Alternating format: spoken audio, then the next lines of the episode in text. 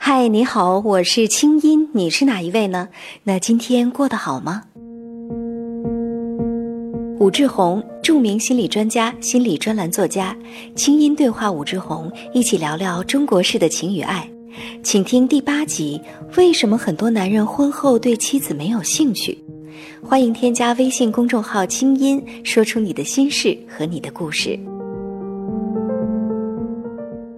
吴老师你好，哎，你好，亲嗯，我们今天来说一说夫妻之间那点事儿哈。那在我们的呃微信公众号“清音”的后台呢，我看到有这样一个留言，这位妻子说自己的丈夫结婚前呢，在性方面还是非常主动的，嗯让她觉得两个人也很和谐。可是结婚之后呢，就对他失去兴趣了，嗯而且呢，现在已经是慢慢变成了无性婚姻的状态。那这位妻子就非常焦虑，说她到底是外面有人了呢，还是因为觉得我没有吸引力了？嗯啊，难道两个人之间的这个恋爱关系就这么的脆弱吗？嗯，他觉得说夫妻俩好像除了这个性的方面现在几乎等于没有之外，其他的部分好像也还好，但是他实在不知道到底是哪儿出了问题。嗯，呃，她也曾经想过是不是带丈夫去看看病哈，嗯生理方面是不是有问题？说可是虽然很少，嗯，有的时候发生的时候发现丈夫也没有障碍，她就不知道到底是为什么，当然很沮丧了，嗯会觉得自己是不是已经失去魅力了？ ，OK，嗯，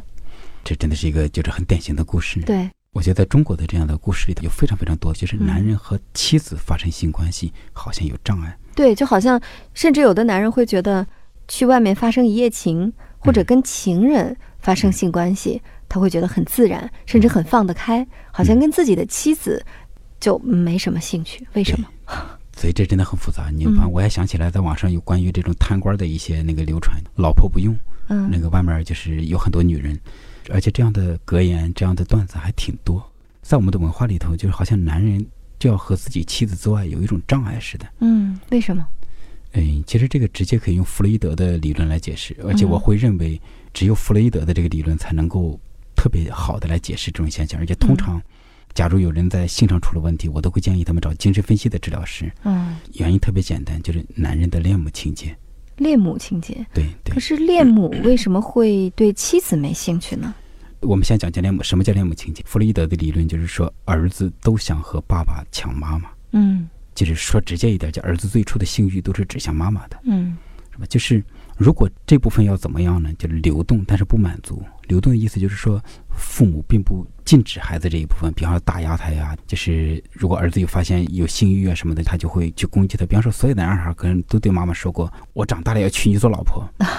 小就的是时其实候女孩也都说过：“我要嫁就是给爸我要爸嫁给爸爸。对，”这部分当中呢，我们不去禁止他，嗯就让他流动。就是说，儿子可以和妈妈很亲近，但是不嗯满足。满足是什么意思呢？儿子就发现妈妈真的重视他胜过重视爸爸，嗯就是妈妈似乎像是他的情人，嗯像是他的爱人，而爸爸是第二位的，这就是满足了。对满足会导致很大的困扰。儿子第一方面，他觉得有一种胜利感，他觉得他打败了父亲，但同时他有很大的愧嗯疚，他觉得很羞耻，所以会导致，如果儿子一旦在这个儿子、爸爸妈妈的这个三角关系里头成为嗯获胜者，其实就会导致他未来的性上发生问题，就相当于他最初他发现他的性欲指向妈妈的，结果这是很罪恶的，嗯然后这部分没得到很好的处理，而以后呢，他会把这种动力就是投射到妻子身上。嗯，他这会个觉得投射到妻子身上怎么去理解呢？就是说他会觉得和妻子做爱就像是在和妈妈做爱似的。当然是我们讲的是潜意识里头，嗯，就结果会导致他不能去碰他的妻嗯子。逃避绝对是不对对应该的。也就是对说，妻子在结婚前还是一个热烈的情人，对结婚之后就变成了一朵白牡丹，或者说是一朵白玫瑰。白玫瑰是神圣不可侵犯的，对所以是放在那儿看不碰的。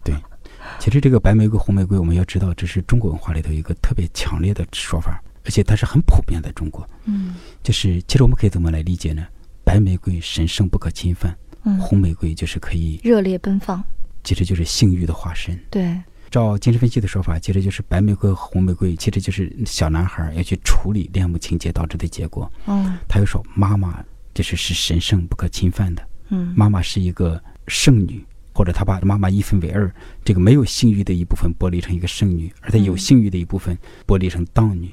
嗯，就是比方说找妓女、找小姐、找小三儿，嗯就是他在这方面他可以充分的释放他的情欲，嗯但是在那个白玫瑰那儿他就不能去释放。结果等他结婚之后，因为各种各样的原因，他就不可避免的会把妻子投射成白玫瑰。尤其是妻子做了母亲之后，其实对我听过很多男人有的时候的倾诉，这个老婆生完孩子之后对老婆没有任何感觉， OK，根本就不想跟她发生性关系 OK。那这一方面可能是跟生育有关，嗯呃，比如说妻子身材走样啊嗯等等。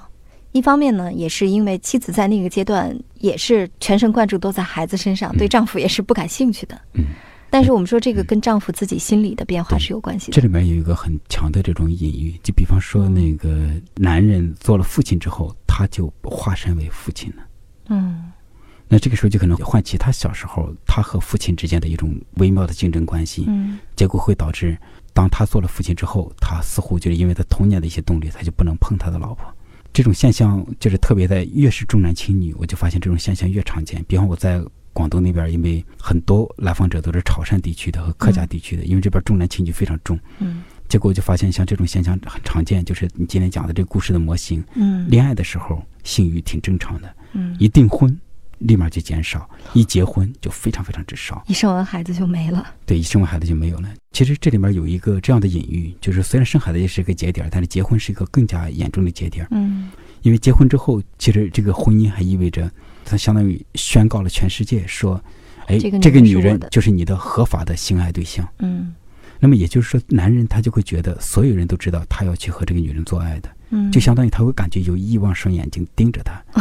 所以他就通过我不和我老婆做爱，以此来证明我其实不想和女人做爱，我没有恋母情节嗯啊。结果呢，他在偷偷的搞地下情或者嗯搞小姐，因为这些是大家看不见摸不着的，嗯，所以他在那个时候他就可以就是很释放。所以也就是说，其实他早期的抗拒来自于对母亲的热烈情感的回避对对。那么，所以他的这种回避成了一种习惯，对这种习惯会继续的放在婚姻当中对待自己的妻子。对，他会觉得跟妻子去发生热烈的情感也是有罪的。对对，是可以这样讲。是对，那听上去好像作为女性的一方很困扰啊。这假如说确实我是这样的一个妻子，我怎么办呢？我去买丁字裤，我去买黑丝袜，你我再去怎么看很诱惑多的他都 A 不行，片， 我也不可能成为 A 片当中的那样的一个女人。而且你再怎么诱惑他都不行。清音心理访谈每周三上线，欢迎添加我的微信公众号“清音”，在那里每天晚上有我的晚安心灵语音、心理专家的情感问答和滋养心灵的视频、音乐和文字。听清音，学习爱，让你成为更好的自己。你的心事和故事，有我愿意听。碰到这种情形，这就是男人的事儿。嗯如果男人到了这个地步，我就会想说，那作为女人，你肯定就要考虑你如何能让自己活得好一些。我其实仍然得说，如果这个是到了八点五分，你干脆选择离婚吧。我嗯我会提这样的建议。那可是这个男人进入下一段婚姻还是会这样。对，还是会这样。所以这个男人要经过几次痛苦，他才知道他需要改变。所以在这种事情上，关键在男人身上，这和女人甚至都没关系。所以说，在这样的家庭里头，其实因为确实我们也知道，在这个性的动力里头，其实相对来讲，男人要主动，是吧？嗯而且在这个无性婚姻里头，大多数情形，至少我所了解的个案里头，男人是主要的部分。所以，一旦出了这样的问题，我建议大家不要只去医院看什么是不是早泄呀、阳痿呀什么 的，呃其实他偷偷的，比方找个小姐对或者找个小三，他就没事儿了。所以这经常是一个心理问题，而且经常是个纯心理问题。嗯就是在我的个案中很多这样的现象，而且在我男性的朋友里头，也知道很多这样的事情。所以说，其实很多人在，尤其是生了孩子之后的嗯那几年，嗯离婚率特别高，对两个人的嗯这种亲密感发生了很大的变化。对，那这个男人除了他去找心理医生之外，他还能做些什么来改变这种状况呢？嗯，他真的要看他对性的这种隔离的程度。就是如果说他隔离的程度非常之深，这真的不是他自己能够努力可以的，他真的要找专业人士。哦，我们首先谈谈妈妈和儿子之间的关系可以深到什么地步。嗯其实照经典的养育孩子的方式，你至少到三岁以后，妈妈就不能够再给儿子睡一个被窝了，嗯，或者说睡一张床在一起。这样一来，儿子其实他都感觉他的性欲得到了很大的满足。嗯但在我们中国的养育儿子的时候，你经常发现，这儿子很大了还给妈妈一个被窝或者一张床，对，或者儿子很大了，妈妈还给洗澡呢。对，就很夸张。嗯就比方说，我听到这样的故事，有人会说，我跟我妈妈就是一个被窝睡到四五岁，另外一个人说这算什么？我跟我妈是一个被窝睡到了初中，谁别人就说这算什么？我听到的有人睡到高中，那我听过最夸张的睡到大学，当然这还不是最夸张的，最夸张的是男人五十多岁了，等他们一家人聚会的时候，他们全家人共用一张大被子，那个大被子是特制的，你说这里边藏着很强烈的乱伦的这个含义。嗯所以说，这会引起很多性的问题。就是中国人经常为了追求亲密，嗯，就是就觉得亲人之间无论如何都不能有性。实际上，亲人之间仍然是男人和女人。对如果说不加防范，就是仍然会有严重的这种性的这种动力在里头。对，当然我们说这中间也存在着，比如说中国住房嘛是个大问题，嗯 房子就是比较小，嗯，嗯、家里面呢可能就很难说从小给孩子一个房间对。或者给孩子一张床对，但我觉得主要是中国人过去没有这个意识，就觉得亲人之间不需要防范，亲人之间反正都是一家子，无论怎么亲近都没有性的事情。嗯我听到很多故事，比如女孩已经二十来岁了，她可以当着父亲很坦然的换全身的衣服，就是还有很多的男性，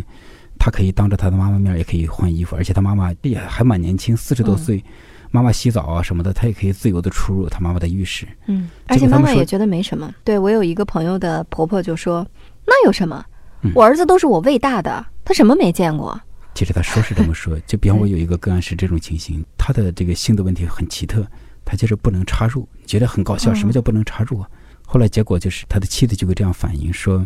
呃，其实他经常一天二十四小时生殖器都是硬着的。哦，所以我们可以这样来理解，这个儿子当时和他妈妈在一起的时候，其实他一直就有性的反应，甚至他生殖器也是硬着的，只不过大家都忽略了他。嗯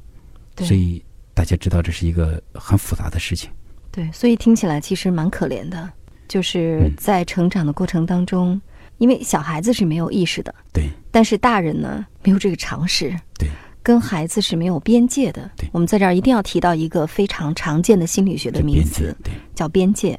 父母跟孩子没有建立起边界的时候，那么孩子在对待性的问题，当嗯他的性逐渐开始成熟的时候，他就不知道什么行为是对的，什么行为是错的，他会莫名其妙的做出一些对过分的自我的克制和压抑。可所是以这种自我克制和压抑，放在等他真正长大了，进入婚姻，嗯，该进行正常的性关系的时候，就不知道该怎么去面对了。所以我会给这些所有的在性上有问题的男人都提个建议：如果你会觉得自己小时候和妈妈或者和这个替代性的妈妈，比方说和姥姥和奶奶，嗯，这个或者是家过里于养育的阿姨，对嗯过于亲密，那你要知道你的性出问题，很可能原因就在那儿。所以需要借助心理医生的帮助，对来对那个部分进行调试。对对，嗯，是。那有没有可能说，如果我不找心理医生，我跟妈妈进行一些对话？我会认为这是没戏的，因为性是一个非常隐蔽的话题，对，就是在咨询中谈性是最困难的一部分。我们可以说谈我被伤害，嗯就是我被抛弃这些东西都可以谈，我们不能谈关于性的问题，为什么呢？因为性就是我有罪，嗯，我错了。是所以你会看到，如果小时候有很深的这种就是性的羞耻感的人，他们经常有个特点，他们要求严格的保密。嗯假如有来访者过来就对我说：“他说吴老师，今天我跟你谈的东西要严格保密。”我就问嗯什么叫严格保密？他说：“就算细节你也不能放在你的文字里头，因为通常我们讲保密协议是我不泄露你的身份，对，我也不会完整的泄露你的故事。嗯但是我们谈一些细节什么的，这是可以的。嗯，但是有些人要求绝对不能够暴露。对，一般的这种这么要求高度保密的人，嗯都是内心中有超严重的性羞耻感。嗯。那么这样的人，你会发现，你想让他自己去努力，这真的是没戏。其实我在咨询的过程当中啊，我也慢慢的有这么一个概念哈，嗯这个概念是我自己发明的，叫性人格 OK，啊。我觉得其实一个人性人格足够的健康，嗯他的心理就没有问题。 ，OK，如果一个人的性人格，不管是过度的羞耻、嗯过度的内疚、嗯过度的压抑，还是过度的奔放，或者是嗯性成瘾，嗯，他的心理一定是有问题的。对，可以这样讲。对，所以说性的部分，虽然我们今天讲的是夫妻之间的这种情欲障碍，嗯但事实上你会通过它能看到你生活的方方面面。嗯呃，假如说你是一个在夫妻关系方面你的情欲有障碍的人，其实我们可以去做一个假设，嗯你在生活的其他的部分，比如说人际交往，或者说挫折的应对，或者说心灵弹性，呃，或者说你在亲子关系，或者说是你在面对自己的内心的自我冲突，或者是生涯发展，你一定有一个部分，甚至好几个其他的你认为跟性无关的部分，它也是病态的。对，都在出问题。对，那你这样说真的很棒，绝情。就是其实这也是弗洛伊德的观点，他会说人类的两大动力是性的动力和攻击的动力。对，如果你这个性的动力和攻击的动力表达出了问题，你就一定有各种各样的心理问题。是，所以很多人心理问题的根源其实就在于你性的方面出了问题，但是这个部分呢，确实非常的隐私，对，所以你还真的是需要借助于非常私密的心理咨询的帮助。对嗯，那也希望我们接下来能够更多的给予你帮助哈，我们可以帮助你推荐更多更棒的心理咨询师来帮助你共同完成自我的修复。嗯清音心理访谈，清音对话武志红，中国式的情与爱，下周三继续为你播出。也欢迎你关注武志红的微信公众号“武志红”，我们下次见。